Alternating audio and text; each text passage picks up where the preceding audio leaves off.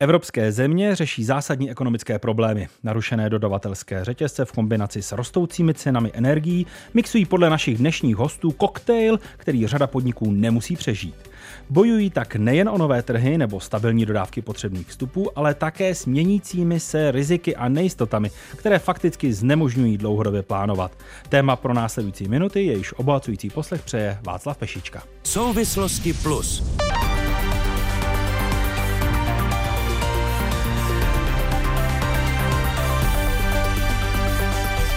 Ruský vpád na Ukrajinu mění dosavadní pohled na další postcovidový vývoj nejen českého, ale také evropského a prakticky celosvětového hospodářství. Na každoročním fóru v Kostelci nad Orlicí, kde jsme natáčeli, se proto mluvilo o novém hospodářském abnormálu. V něm se budou hospodářské a politické vztahy výrazně lišit od toho, na co jsme zvyklí dnes. Co konkrétně bude na příště jinak a jak na to české firmy a celou českou ekonomiku připravit, tak na to se budu ptát našeho dnešního hosta, kterým je prorektor Vysoké školy ekonomické v Praze Pavel Hnát. Vítejte ve studiu. Dobrý den, díky za pozvání. Co se z vašeho pohledu vlastně v ekonomice mění a změní nejvíce? Já bych to možná schrnul takovým pěkným citátem svět není plochý. My jsme si po nějakou dobu, dejme tomu 10-15 let takové té hodně liberální globalizace, skutečně navykli na to, že je možné vše že je možno investovat, kde se nám zlíbí, že je možno získat suroviny a subdodávky kdykoliv, od kohokoliv, kdy budeme potřebovat. A bylo to vlastně v literatuře schrnuto tímhletím jakoby pojmem, že svět je plochý, to znamená nezáleží na tom, kde se co odehrává. A já si myslím, že ty poslední události svým způsobem už ta krize v roce 2009, jednoznačně covid, který nás zase překvapil velmi nepřipravené a definitivně válka na Ukrajině nám prostě dokazují, že svět plochý není, že záleží na tom, kde věci děláme, že věci mají různé riziko podle toho, kde je děláme a tím pádem budou vyžadovat i různou míru zajištění, ať už ekonomického nebo politického.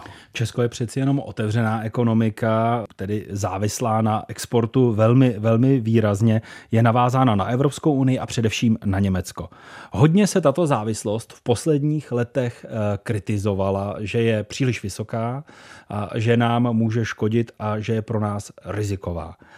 Neukazuje se nyní, že je vlastně pro nás výhodou? Protože ta naše spolupráce probíhá se stabilním partnerem, se kterým máme stejné politické eh, názory a pohledy ve většině věcí a máme velmi úzké vazby a je velmi blízko. Já musím říct, že já jsem nebyl nějak hlasitým kritikem toho stavu. Jednak proto, že i ten stav jsme si museli odpracovat. Ono, když se zeptáte nějakého úspěšného českého podnikatele, jestli mu vadí být subdodavatelem velkého německého podniku, tak on možná tu otázku ani nepochopí, protože on zatím uvidí těch 15, možná 20 let tvrdé dřiny aby mu ty Němci věřili, aby věděli, že on dodá lépe, že se nikdy nespozdí. Takže z tohoto hlediska za mě ta pozice, kterou jsme získali, eh, není nejlepší na světě, to je jasný. Jsme ekonomika, která je do značné míry závislá na těch partnerech. Jasně je dobré být závisí na partnerovi, kterého známe, od kterého víme, co můžeme čekat, což to Německo do značné míry zřejmě splňuje. Ale pořád je to závislost. To znamená, třeba v energetice opravdu do značné míry čekáme, jak se rozhodne Německo. K energetice se dostaneme určitě eh, podrobněji. Oceňuje Německo to, že jsme si to dokázali, tak říkajíc, odpracovat, jak jste řekl? Oceňují to německý partner, eh, že nás, tak říkajíc, nehodí přes palubu? Eh, já si zaprvé myslím, že oceňuje. Když se třeba podíváme na realitu automobilového průmyslu, tak být subdodavatelem německé automobilky znamená projít mnoho certifikací, včetně těch německých, to znamená opravdu splnit a mít ten punt z kvality.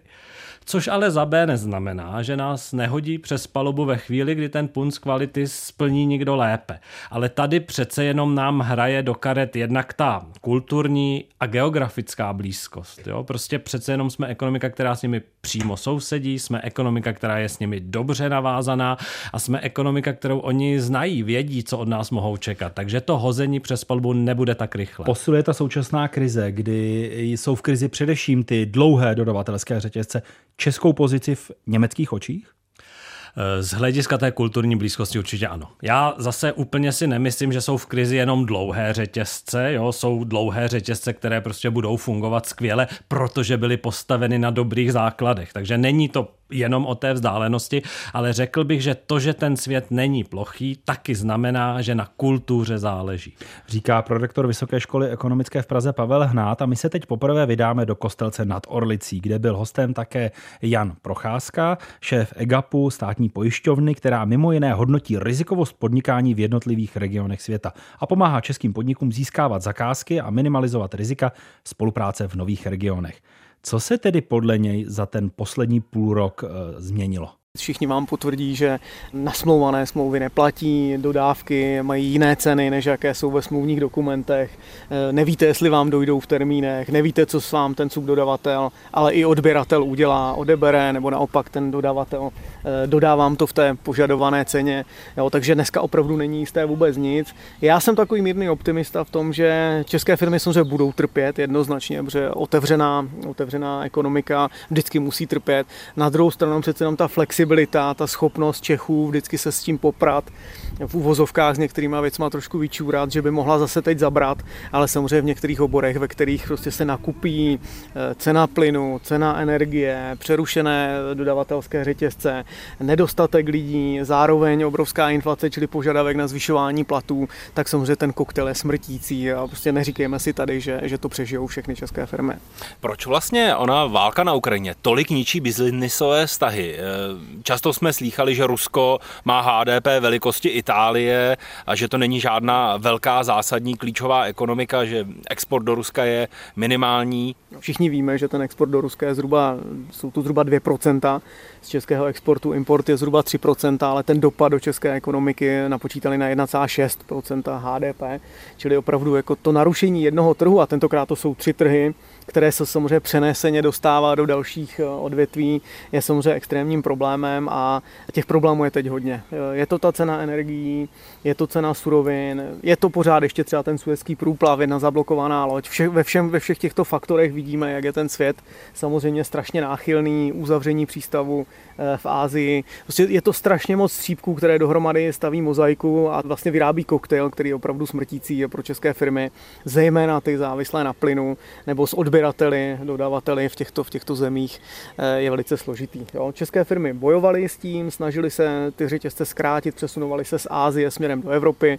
bohužel často třeba eh, na Ukrajinu nebo do Běloruska nebo teda většinou do Ruska a, a potom samozřejmě dostali zase dvojitý úder. Jo. Takže jednoduchá odpověď na to není, ale prostě svět, svět se opravdu výrazně změnil. Ono se mluví o onom přetrhání těch dodavatelsko-odběratelských řetězců už několik let vlivem pandemie. Český export je zásadně navázán na Evropskou unii, především Německo. Jsou tyto řetězce stále v dobré kondici nebo jsou tou současnou situací eh, také narušeny? Ta vazba na Německo je nespochybnitelná, nerozlučná a nemá smysl vůbec se snažit ji nějakým způsobem zmenšovat. Má samozřejmě smysl zmenšovat potom tu další vazbu na ostatní evropské země, ale ne tím, že bychom snad zmenšovali vývozy do těch konkrétních zemí, ale naopak, že bychom měli se snažit zvýšit vývoz do ostatních zemí. To je hlavní úkol EGAPu, hledat nové trhy, diverzifikovat český export a loni jsme teda dostali české vývozce na 54 trhů. Byla tady teď krásná konference Health Africa, kde šest delegací, šest ministrů zdravotnictví dorazilo do České republiky a poptávalo české dodavatele lékařské techniky, stavitele nemocnic, poliklinik, dodavatele jednotlivých záležitostí, jako je vzduchotechnika, lůžek a tak dále. A prostě těch firm je tady opravdu strašně mnoho, jsou strašně šikovné a jsou schopny to dodat.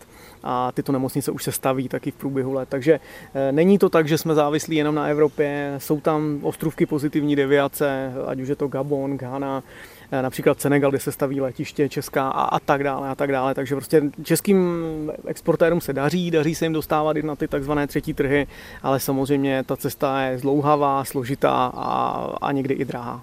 České firmy tedy hledají nové trhy. Jak moc ochotní jsou jít i do o něch rizikovějších regionů? Změnila se ta odvaha Čechů zkoušet něco nového? Určitě ano. Já opravdu vidím za poslední roky velice výrazný nárůst právě v Africe, v zemích, které jsem jmenoval.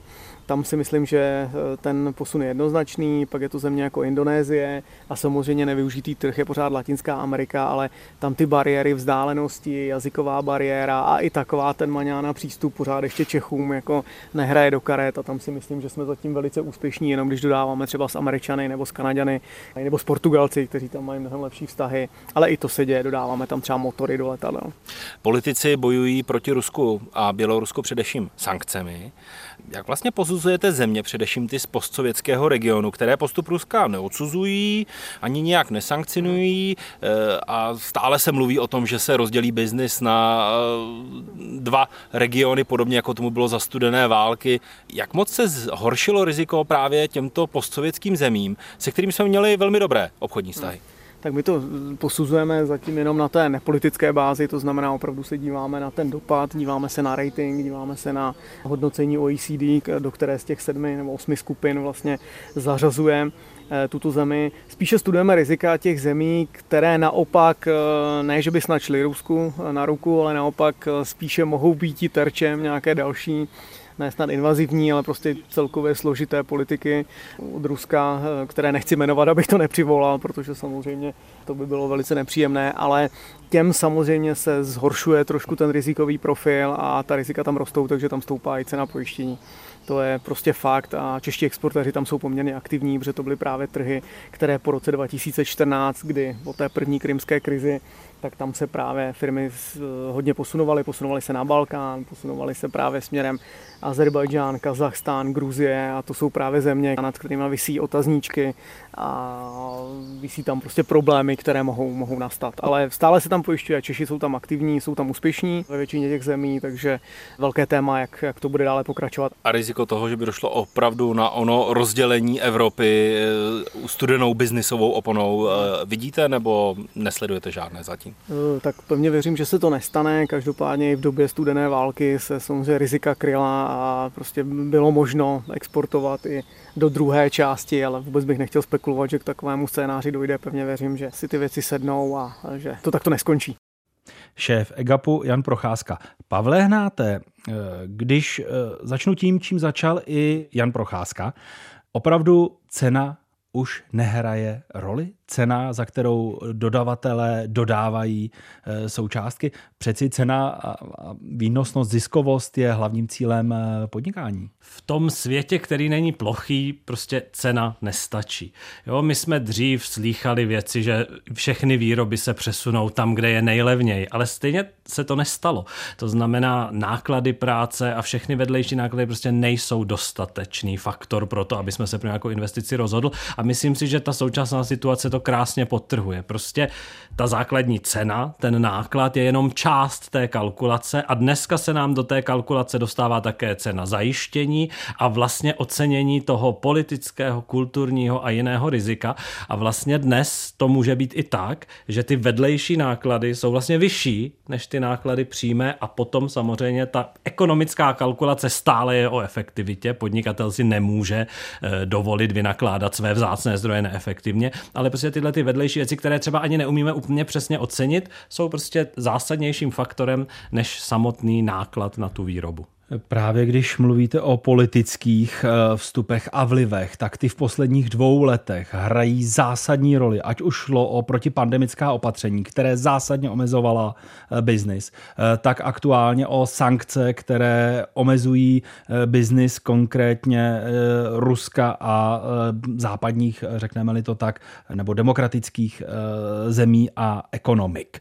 Jak vysoké je riziko, že dojde opravdu na obdobu studené války v biznise, protože už řada firm své investice z Ruska stáhla a stálo je to nemalé prostředky, nemalé ztráty, které pravděpodobně nebudou chtít znovu riskovat? No, samozřejmě tohle je obrovské prozření. To, že vlády zasahují a že se dá něco zpomalit nebo že nějaké opatření vlády musíme obejít, to jsme tak nějak tušili, ale že vlády mají takovou moc, že dokážou úplně jako jakoby zastavit ekonomický život. To jsme si mysleli, že v tom novém světě... Vždycky se říkalo, že biznis si tu cestu najde.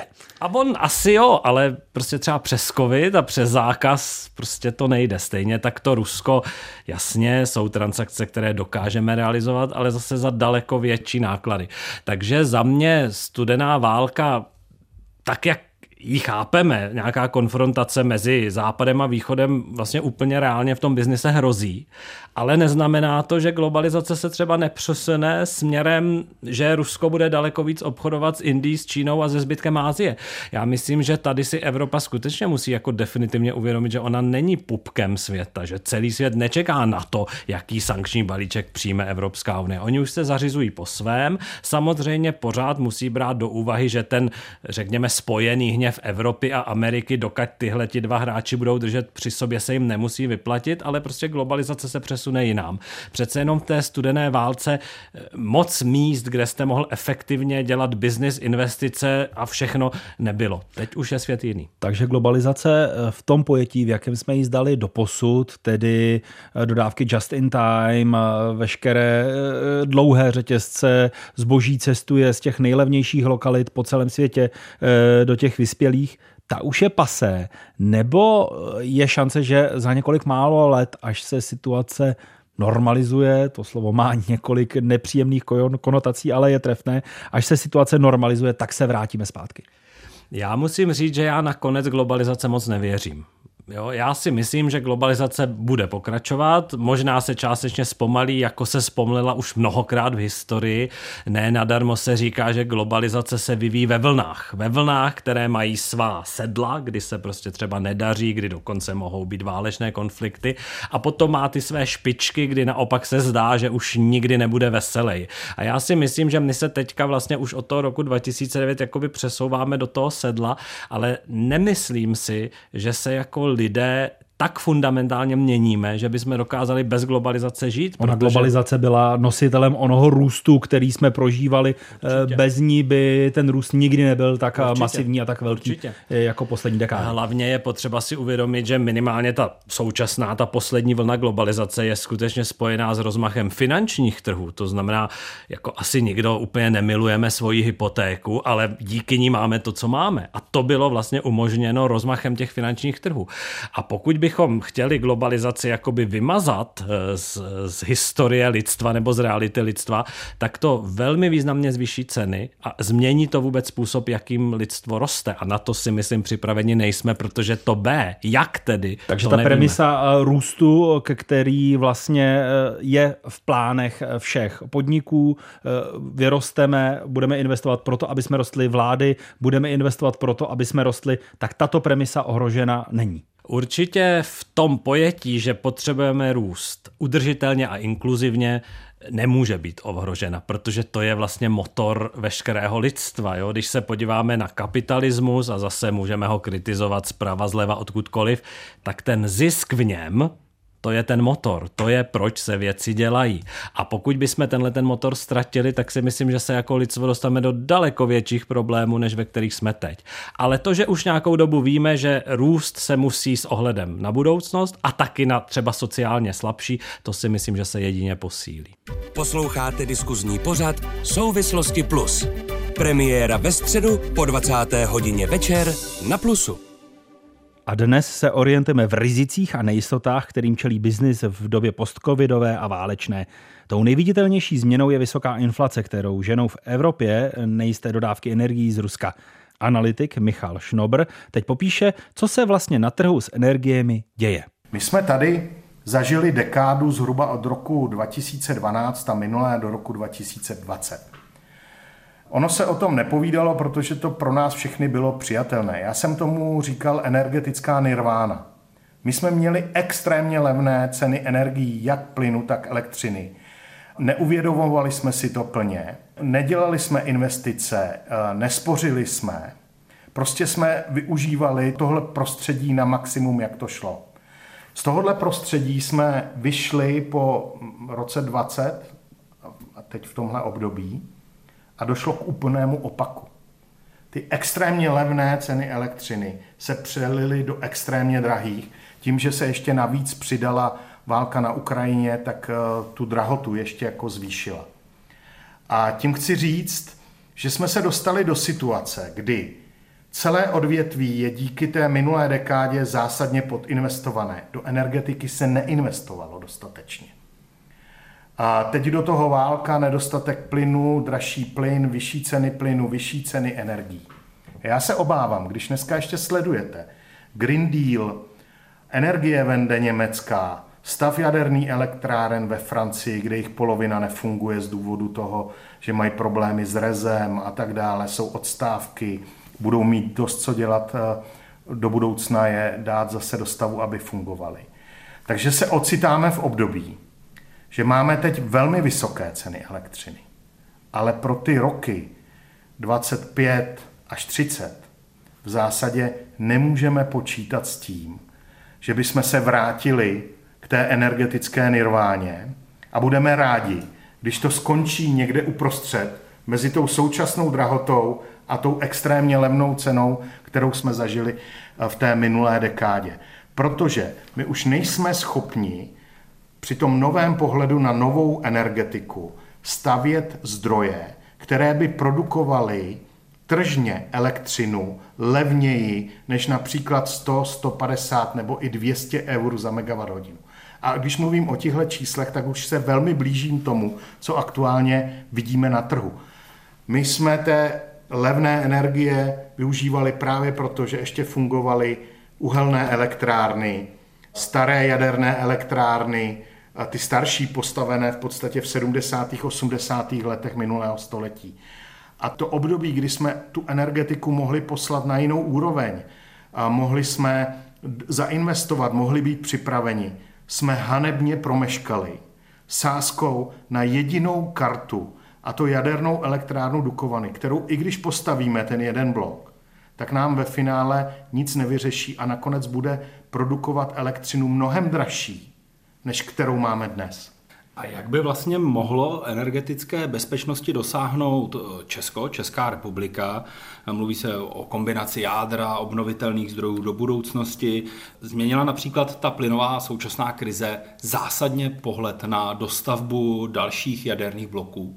Změnila, změnila a to dokonce nejen eh, tato plynová krize, ale eh, když to hodně rozšířím, tak už vstupem Česka do Evropské unie – se eh, ty parametry bezpečnosti zásadním eh, způsobem změnily.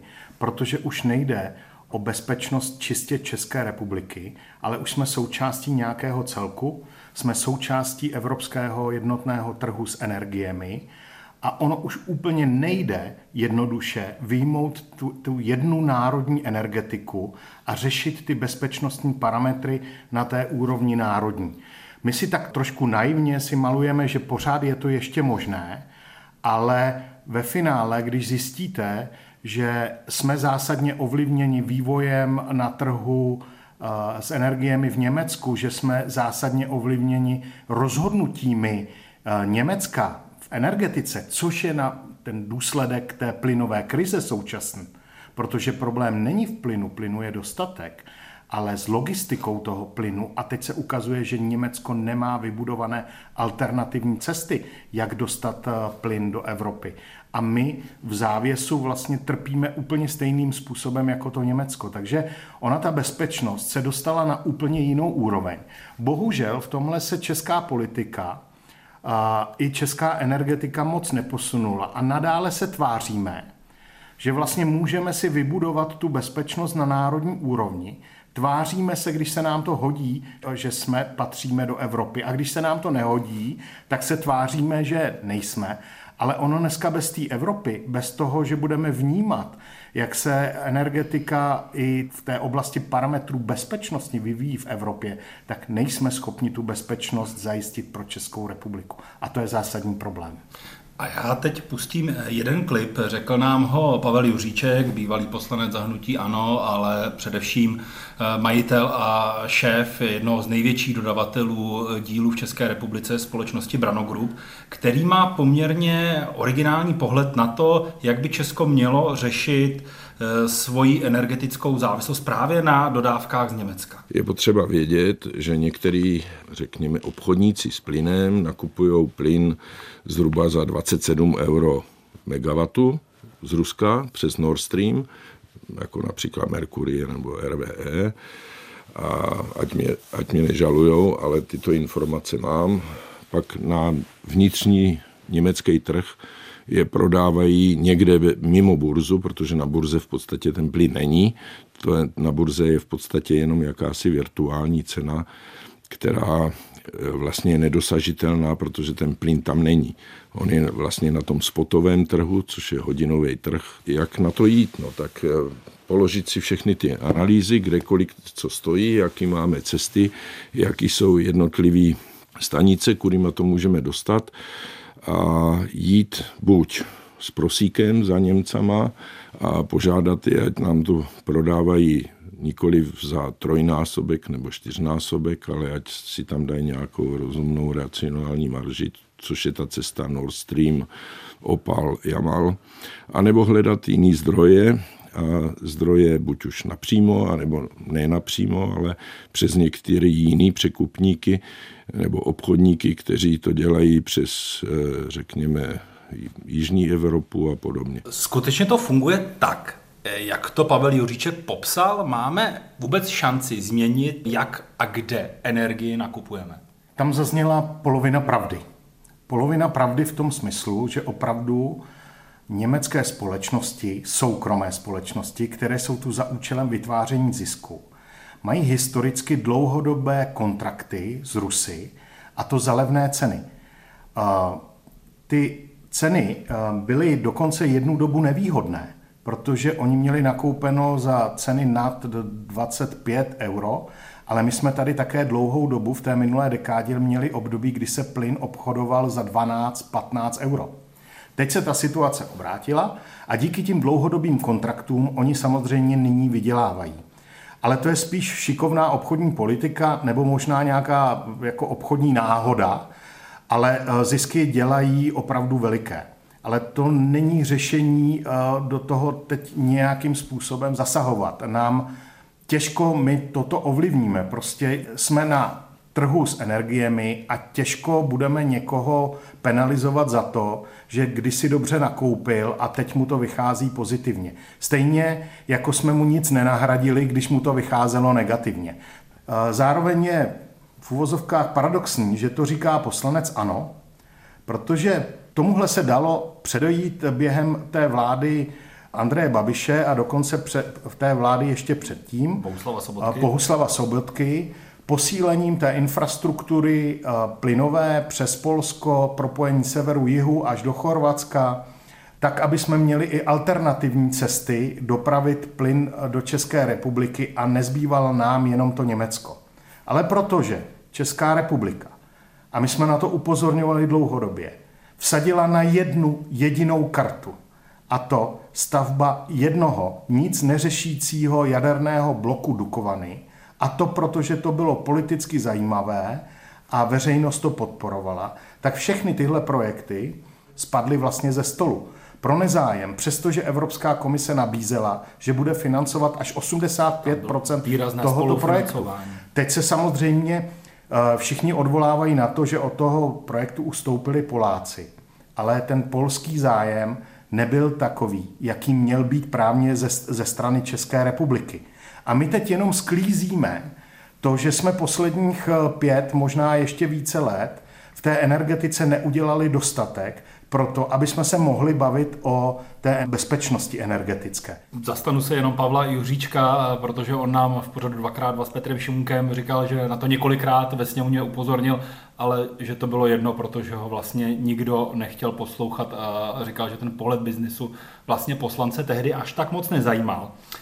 Když se podíváme na tu budoucnost, tak česká vláda Petra Fialy představila svůj plán, ten počítá s novým státním obchodníkem s energiemi, s novým tarifem, se bude moci nakupovat napřímo a ne přes prostředníka, takže levněji.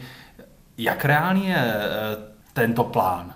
Pustí vůbec mezi sebe eh, ti stávající dodavatelé a distributoři někoho, jako je státní obchodník s energiemi, bude mít vůbec kde nasmlouvat kapacitu? Tak pokud jsem dobře poslouchal ty detaily, které mimochodem komentoval ministr financí k tomu úspornému tarifu, tak tam je to postaveno tak, eh, že by v zásadě stát kupoval eh, elektřinu za tržních podmínek a vlastně skrze toho obchodníka ji pak dostával ke spotřebitelům a případně i firmám za levnější cenu a ten rozdíl by se hradil ze státního rozpočtu. Tak jsem pochopil, že je princip toho úsporného tarifu.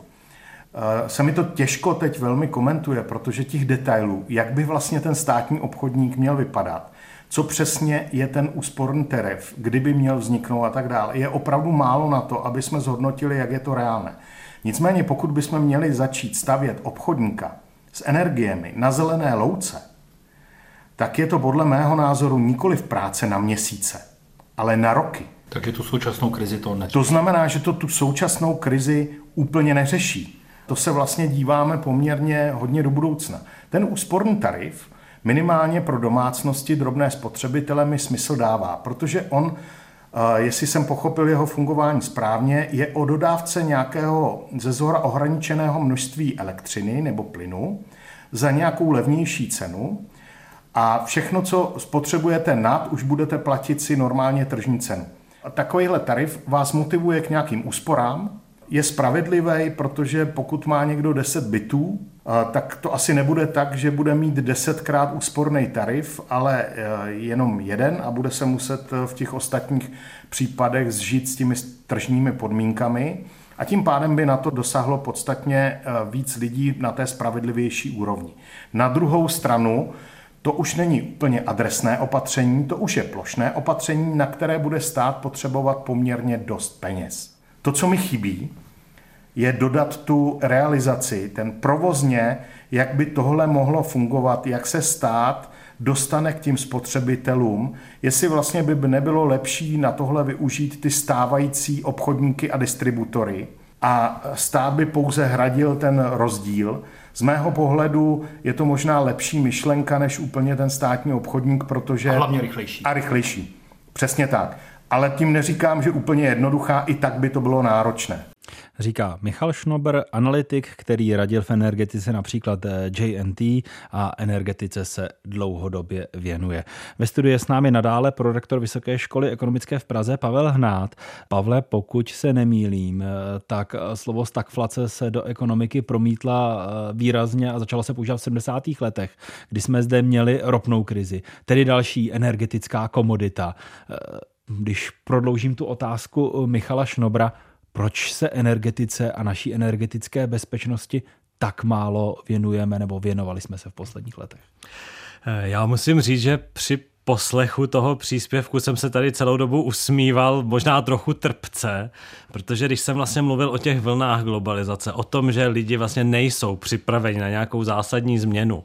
A teď jsem se vžil do situace, že bych tohleto poslouchal v roce 80, ono by to vlastně mohlo zaznít skoro úplně stejně, aspoň ta první část, to znamená, nevyužili jsme levné ceny energie k tomu, abychom se nějak připravili na budoucí šoky. Neinvestovali jsme dostatečně do energetiky. A teď pozor, nemusí to být jenom ta energetika, to by klidně mohly být ty dodavatelské řetězce, do kterých jsme prostě neinvestovali dost.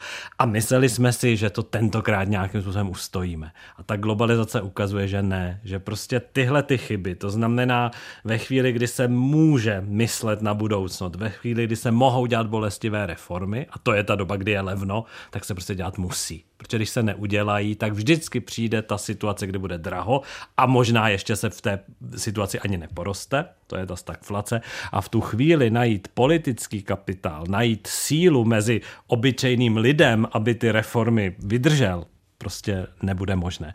Takže zase se ukazuje, že je to vlastně všechno pořád stejné, lidé opakují ty stejné chyby a tam, kde si vytvoříme tu závislost největší, což je v tuto chvíli závislost na energetice, tak tam nás to vždycky dostane. Slyšeli jsme také o vlivu Evropy a o vlivu našeho vstupu.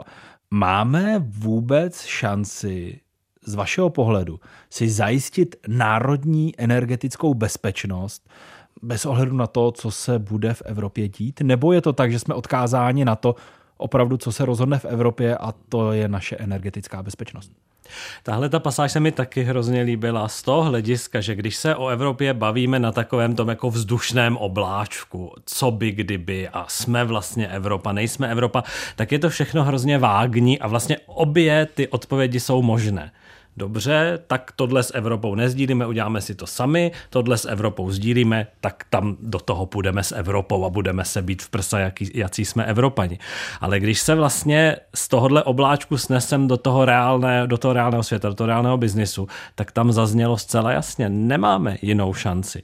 Respektive máme, snad ani nechci to říkat nahlas, prostě vystoupit z Evropské unie a hrát si na to, že jsme mimo a pak si můžeme hrát na svoji národní bezpečnost, ale zase v tom přísevku jasně zaznělo, že při cenách ještě vyšších, než při kterých jakoby úpíme teď. Takže to je ta cena za tu soběstačnost. Platit mnohem víc, než musíme ale je v tom pohledu na to, jak řešit svou energetickou bezpečnost důležité, aby byla Evropa jednotná.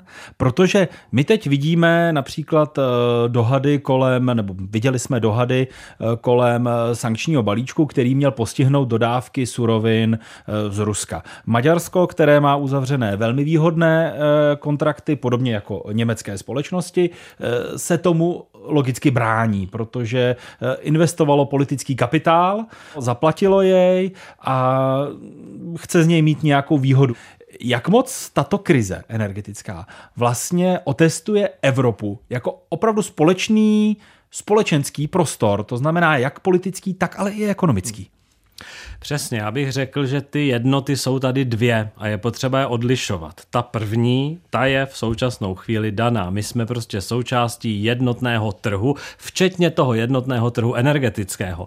Proto v podstatě ta německá rozhodnutí nám nejsou diktována jako nějaký politický diktát. Oni se prostě propíší do ceny energie na trhu a za tu cenu my na tom jednotném trhu tu energii realizujeme. Takže z tohoto hlediska tohle je dané a pokud nechceme rozbořit všechno to, co Evropskou unii dělá Evropskou unii, to znamená jednotný vnitřní trh, tak tohle prostě se je nedá. tady to riziko? Já si myslím, že ne. Jako samozřejmě dokážu si dneska představit leda cos. To, že budeme mít v Evropě válku, jsme si asi taky nemysleli a máme ji tady, ale ne, já tohle nevnímám jako riziko, které by bylo reálné, protože to je všechno fundamentálně postavené na tom principu vzájemné závislosti. Prostě neobchodovat spolu, válčit spolu nebo se nějakým způsobem svářet je prostě dneska příliš drahé. A ta druhá jednotnost, a tam už jsme na tom tenkém ledu toho Maďarska, Polska, to jsou ty, jakoby řekněme, vyšší ideje. Jo? A teď já samozřejmě jsem ekonom, tak vyšší spíš z hlediska nějaké teorie. I sama evropská integrace je vystavená na myšlence, že máme takové ty nízké věci, jako je ekonomika, blahobyt a živobytí a pak máme ty vznešené myšlenky typu e, mír a, a, a další věci. Takže ty vyšší hodnoty jsou potom o tom, jestli pokud třeba nezdílíme úplně stejný názor na soudní systém, jestli to vlastně může podkopat i ty ekonomické benefity. A předtím, než Rusko zautočilo na, na Ukrajinu, tak Evropa se tvářila, že ano, bylo vlastně třeba možné kvůli nějaké reformě soudnictví pozastavit čerpání z evropských fondů. A teď si třeba představme, že by bylo možné kvůli nesouladu v politice třeba zastavit tok plynu ze západu do Maďarska nebo ropy. A tady se samozřejmě nemůžeme divit Viktoru Orbánovi, že nechce tohleto riziko podstoupit. Za mě je to o tom, že si musíme prostě daleko lépe říct, co ty naše společné hodnoty jsou, protože to, co vidíme v těch posledních letech, jak v Polsku, tak v Maďarsku, to je vlastně spor o výklad, o právní výklad nějakých pár ustanovení evropských smluv. Pojďme se nyní podívat na to, jak vysoké ceny energií eh, dokáží změnit celé ekonomiky. Když jsme zmínili onu ropnou krizi ze 70. let, eh, tam nastal prapůvod a prapočátek úspor v automobilovém průmyslu a snaha o nižší spotřebu, ekologičtější provoz. Ekonomka Jana Matesová, která v minulosti působila u Světové banky, eh, v našem vysílání popsala, jak vyšší ceny změní budoucnost naší ekonomiky a jak by mohla vypadat. Česká ekonomika má strukturu ekonomiky, která jí dobře sloužila na začátku tisíciletí, velice špatně slouží teď a je potřeba, aby ji změnila. Měla velikou příležitost udělat to v době pandemie, neudělala, splošně dotovala podniky, víceméně zachovala stávající strukturu. Teď je pět minut po dvanácté a je potřeba skutečně udržovat v chodu za peníze státu, případně jenom ty podniky, které jsou zase důležité pro chod společnosti, pro soudržnost společnosti, potravinářství třeba nebo ta energetika, nemocnice, ale také jsou životoschopné do budoucnosti říká ekonomka Jana Matesová. Pavle Hnáte, bude mít ta současná krize ten očišťující efekt, který ekonomové v krizích vidí, tedy že eh, ty podniky, které by měly za pár let stejně zásadní problémy, eh, padnou o to dříve a uvolní eh, místo, ať na trhu práce, uvolní kapacity, prostě zkrachují? Každá krize tento efekt má. Sice politici se vždycky snaží udělat maximum pro to, aby se U ten té efekt pandemické třeba... se jim to podařilo eh, na velmi výraznou víru, protože zkrachovalo jen velmi málo jo, podniků v České jo, republice. Ale zase ještě uplynulo moc málo času. Jo. Chci říct, že politici, oni mají možná vliv na to, že ty dopady rozloží do delšího času. Rozloží je po té společnosti přerozdělí bohatství, ale nemohou těm věcem zabránit úplně. Já myslím, to, co zaznělo zcela zásadního v tom, co říkala Jana Matesová, je vlastně ta cena jako indikátor toho, co se vyplatí, do čeho chceme investovat. A tato prostě zařídí, pokud budou ceny energií takhle vysoké. A stalo se to přesně v těch 80. letech taky. Najednou při takhle vysoké ceně se prostě vyplatilo hledat nová naleziště. Najednou při takhle vysoké ceně se vyplatí jít do nějakých technologií, které si třeba dneska nedovedeme dokážeme představit. Ale že to samozřejmě bude mít i negativní dopady, to je, to je jednoznačné. Vlastně každá velká technologická změna nějakou práci uvolní a nějakou jinou vytvoří. Ale ten problém je, že ten člověk, který byl právě propuštěn, protože to jeho odvětví zaniklo, není ten samý, který si najde práci v tom novém dynamickém odvětví, protože tam samozřejmě hrajou roli vzdělání, schopnosti člověka. A vidíme to na takzvané čtvrté průmyslové revoluci, že místa, která mizí, jsou vlastně ta jakoby v uvozovkách nejméně náročná na vzdělání, ta nejobyčejnější místa v těch továrnách. A místa, která vznikají, to jsou vlastně manažeři, operátoři, inženýři, jo? takže tenhle ten velký nesoulad, to je samozřejmě něco, co vláda musí vzít do úvahy, nastavit proto třeba i vzdělávací systém a zase znova jenom potrhnout ta slova paní Matesové, že jsme to za těch posledních 20 let příliš nedělali. Hodně se tady o vzdělávání mluvilo a málo se vzdělávání reformovalo. Dá se to vyložit i tak, že ty energeticky náročné provozy, především na plyn, prostě nebudou mít šanci přežít a zaniknout? Je to takhle jednoduše uh, popsatelné? Asi to není tak jednoduché ve chvíli, kdy ty jejich produkty budeme potřebovat. A ve chvíli, kdy vlastně by zanikaly bez náhrady. Pokud někdo ten plyn opravdu vypne, oni ho prostě nebudou mít, tak pak samozřejmě zaniknou. Ale dokud tady bude možnost je trošku v té agonii udržovat, pomáhat jim a pomáhat jim s tou transformací, tak pak si myslím, že se mohou přepnout na něco, co bude, co bude jako daleko udržitelnější. Česká ekonomika je vysoce průmyslová, je založena na průmyslu. Bude to platit i nadále v dobách vysokých cen energií, nebo eh, ta situace má potenciál na to, aby ten sektor služeb, který mimochodem jeho velikost eh, v porovnání s průmyslem vypovídá o vyspělosti ekonomiky, eh, protože vyspělé, ty nejvyspělejší ekonomiky si mohou dovolit bohatě utrácet za služby eh, než, než za průmysl. Je ohrožená ten poměr průmysl versus služby ve prospěch služeb? Tohle je vlastně hrozně zase legrační v tom smyslu, že když vypukla krize roku 2009, tak my a Němci jsme si vlastně plácali po zádech, ha, tak my jsme ten průmysl udrželi a teď ta krize, která tady mele jednu službu za druhou, poukazuje na to, jak to bylo chytré. Teď se to trošku otočilo a naopak by se zase chtělo říct, tak ten, kdo má moc průmyslu, tak na to doplatí víc. Pořád je nutno si uvědomit, že i pro českou ekonomiku ty služby jsou zcela zásadním sektorem. Jo. Já nejsem moc dobrý na čísla, ale řekl bych, že z toho českého HDP takových jako dobrých 70-75% bude prostě vytvořeno ve službách a nějakých 25-29% v průmyslu, takže ty služby jsou mnohem větší.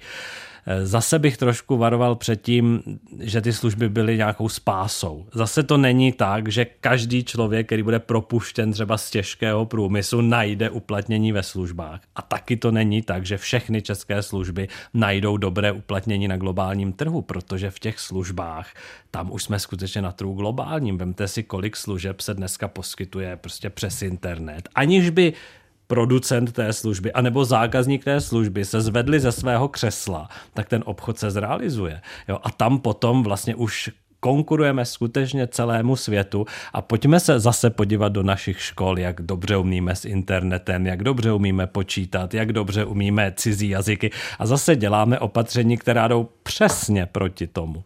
Když se podíváme na to, co dělala vláda v covidové pandemii, zachraňovala místa. Například eh, Petr Koblic, šéf Pražské burzy, eh, nedávno v našem vysílání mluvil o rozdílném pojetí eh, toho, jak zachraňují ekonomiky nejvyspělejší státy světa, i ty technologicky, to jsou američané, to jsou některé azijské státy, které nechávají biznis padnout, ale úpěnlivě dbají na podmínkách, eh, aby mohly růst nové a nové biznesy, eh, kde vzniká inovace. Evropa toto neumí. Evropa je tradiční ekonomika, která je založená na jiných hodnotách. Jsme schopni toto nastavení překonat? Tohle to je právě strašně hluboce zakořeněné v té kultuře. Tohle souvisí s tou schopností třeba Američanů poučit se z chyb a zase... Nebát se ne, Nebát se udělat chybu. Jo? A naopak, eh, zase když studujeme třeba podnikatelské prostředí v Americe, to není o tom, že byste za tu chybu nebyl potrestán, ale všichni ostatní se díky tomu poučí. A tohle v Evropě my tak nějak neumíme. Jo? My se tak strašně bojíme tu chybu udělat. Pokud už ji někdo udělá, tak mu ještě přidáme a vůbec nehledáme z tohoto ponaučení. To znamená, tohle to měnit bude samozřejmě strašně těžký, ale jako zase netvařme se, že se o to Evropa nepokouší. Jo. No zatím vlády si nemají tu odvahu dovolit nezachraňovat pracovní místa. Krátkodobě. Jo, ale třeba dlouhodobě se snaží v Evropě otevřít nové zdroje kapitálu, aby prostě, když já budu mít nějaký perfektní nápad, nebudu muset jít do banky, aby mi tři banky po sobě řekly, že do takového rizika nepůjdou, ale abych tak jako Američan nebo Korejec mohl ten kapitál brát vlastně od privátních investorů. A o to se Evropská unie dlouhodobě snaží, říkáme tomu unie kapitálových trhů, ale prostě jde to pomalu. A zase je škoda, že jsme to období levných peněz nevyužili právě k těmto transformacím. Jo? Takže ono je to skutečně o přenastavení celého toho evropského modelu, ale zase jako, myslím, že oba jsme jako fanoušci Evropy. Jo? Nechceme říkat, že Evropa je celá špatná a nic nedokáže, ale prostě žije na úplně jiných kulturních základech a ta nová doba bude prostě vyžadovat daleko agilnější přístup. A když se studuje agilní management, tak je to o tom za prvé, že tu zodpovědnost musíte rozprostřít po celé té společnosti. To znamená, každý jeden ze svého místa může něco udělat, na to taky v Evropě nejsme moc zvyklí.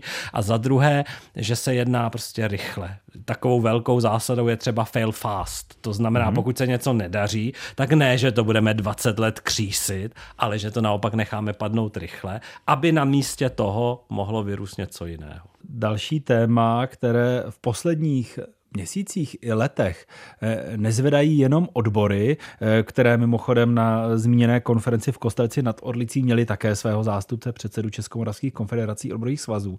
A ty zdvihají téma odlivu eh, kapitálu matkám do zahraničí z českých ceřiných firm. Dá se s tímto něco udělat ve velmi rychlé době, protože Česko by potřebovalo, aby ten zahraniční kapitál neodcházel v podobě dividend eh, nebo transferů uvnitř velkých firm a uvnitř velkých skupin, aby zůstával v Česku a investoval eh, se tady u nás. Co se s tím dá udělat? Vy jste to správně rozdělil na dva typy. Jedno je skutečně jakoby v úvozovkách plně legální odliv zdaněného zisku a druhá věc jsou ty eh, transakce uvnitř těch společností. Tak když začnu od konce s těmi takzvanými transferovými cenami, to znamená, že si firma uvnitř sebe nastaví věci tak, aby to vyhovovalo jí, s tím se samozřejmě dá dělat něco velice rychle. Stačí se podívat do Německa, jestli si to nějaká velká německá firma dovolí, protože tuší, že okamžitě přijde finanční úřad a řekne, podívejte, tato cena neodpovídá ceně obvyklé, a dodaní jim ten zbytek. To znamená, tady je to o efektivitě státní zprávy a určité odvaze státní zprávy jít taky proti velkým podnikům, což jsme tady v uplynulém období příliš neviděli. A mimochodem na zmíněné eh, konferenci v Kostelci bylo několikrát řečeno, že stačí mít velmi kvalitní matematický aparát, který dokáže rozklíčovat eh, například to, jaké marže, jaké jsou zisky v celém dodavatelském řetězci, o což se například nyní vláda snaží u potravin a uh, u pohoných hmot. Promiňte, že jsem vám do toho skočil jenom s tímto přípodotkem. Tak, ale vlastně potřebujete jako efektivní a ideálně digitální státní zprávu. Asi úplně nemáme ani jedno. To druhé, to je složitější. To znamená, jak motivovat zahraniční firmu, aby svůj legálně vytvořený, zdaněný, poctivý zisk reinvestovala tady a ne v jiné zemi. A tam si myslím, že krátkodobá řešení nejsou. Já nevěřím na to, že bychom to mohli zdanit nebo zakázat. Prostě kapitál si vždycky najde cestu. Daňové ale my... úlevy?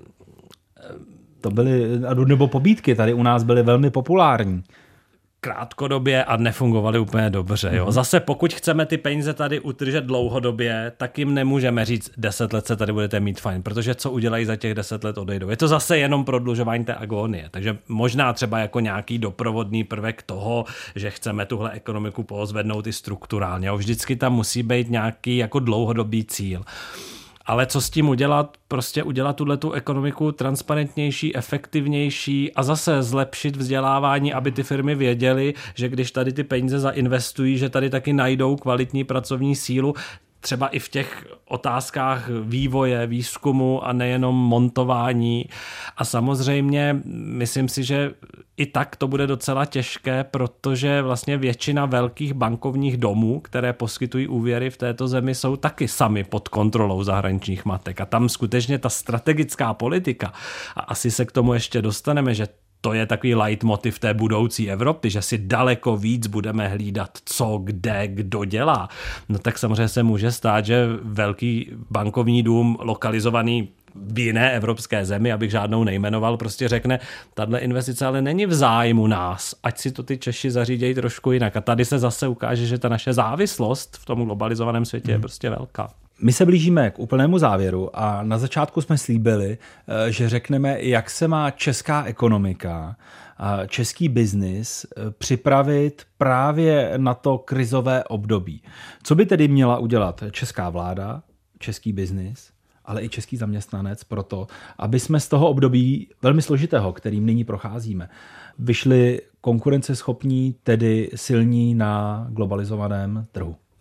Tak co se týče té vlády, a myslím, že i v Kostelci to rezonovalo, digitalizace, optimalizace, větší efektivita, aby prostě ta vláda a ten její státní aparát poskytoval službu v kvalitě, kterou podnikatelé a lidé potřebují a ideálně digitálně. Protože to potom samozřejmě bude mít ty obrovské efekty přelévání se i na soukromý sektor.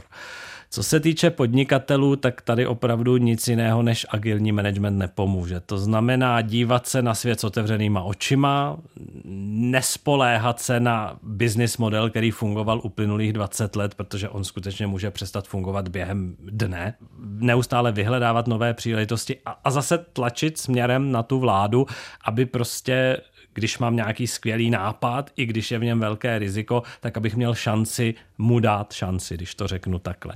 Třetí komponentou u toho je potom technologie. Jo, celá politická ekonomie globalizace je o tom, kde je vlastně ten průsečík mezi trhem, vládou a technologiemi. To znamená, budeme se muset naučit daleko více podnikat v těch oborech, kde jsou ty nové technologie. No a zaměstnanec, tam už je to jedně o kvalifikaci. To znamená být připraven na to, že se musím celoživotně vzdělávat, že vzdělání není ukončeno tím, že získám výuční list, maturitu, vysokoškolský první diplom, práci. první práci a pak už mě to nějak ponese. Prostě vzdělávat se neustále a zase eh, já samozřejmě přeju každému, aby měl stabilní práci, aby do, dostával mzdu, která mu umožní nést náklady, ale zase ono to nejde zadarmo. Jo? Jde to jenom, když oni budou připraveni. To znamená, ono je to skutečně o tom, že dosud ta incentiva byla, podívejte, jednou přijde svět, kdybyste rádi byli víc vzdělaní teď v tom světě už asi jsme. Jo? A je škoda, že jsme zase v tom předchozím období jako nevyužili nějakého tlaku, ale myslím si, že to je jako typicky lidské. Jo? Stačí pozorovat naše malé děti, jak rostou a jak vyvíjí se prostě, dokud nejsou nuceni tak k nějaké neučí. aktivitě, tak se taky neučí. Pavel Hnát, prorektor Vysoké školy ekonomické. Doufejme, že se budou učit nejenom naše děti, ale i dospělí lidé, aby jsme se měli všichni lépe. Já děkuji, že jste byl u nás ve studiu. Já děkuji za pozvání. A obohacující poslech dalších pořadů přeje Václav Pešička.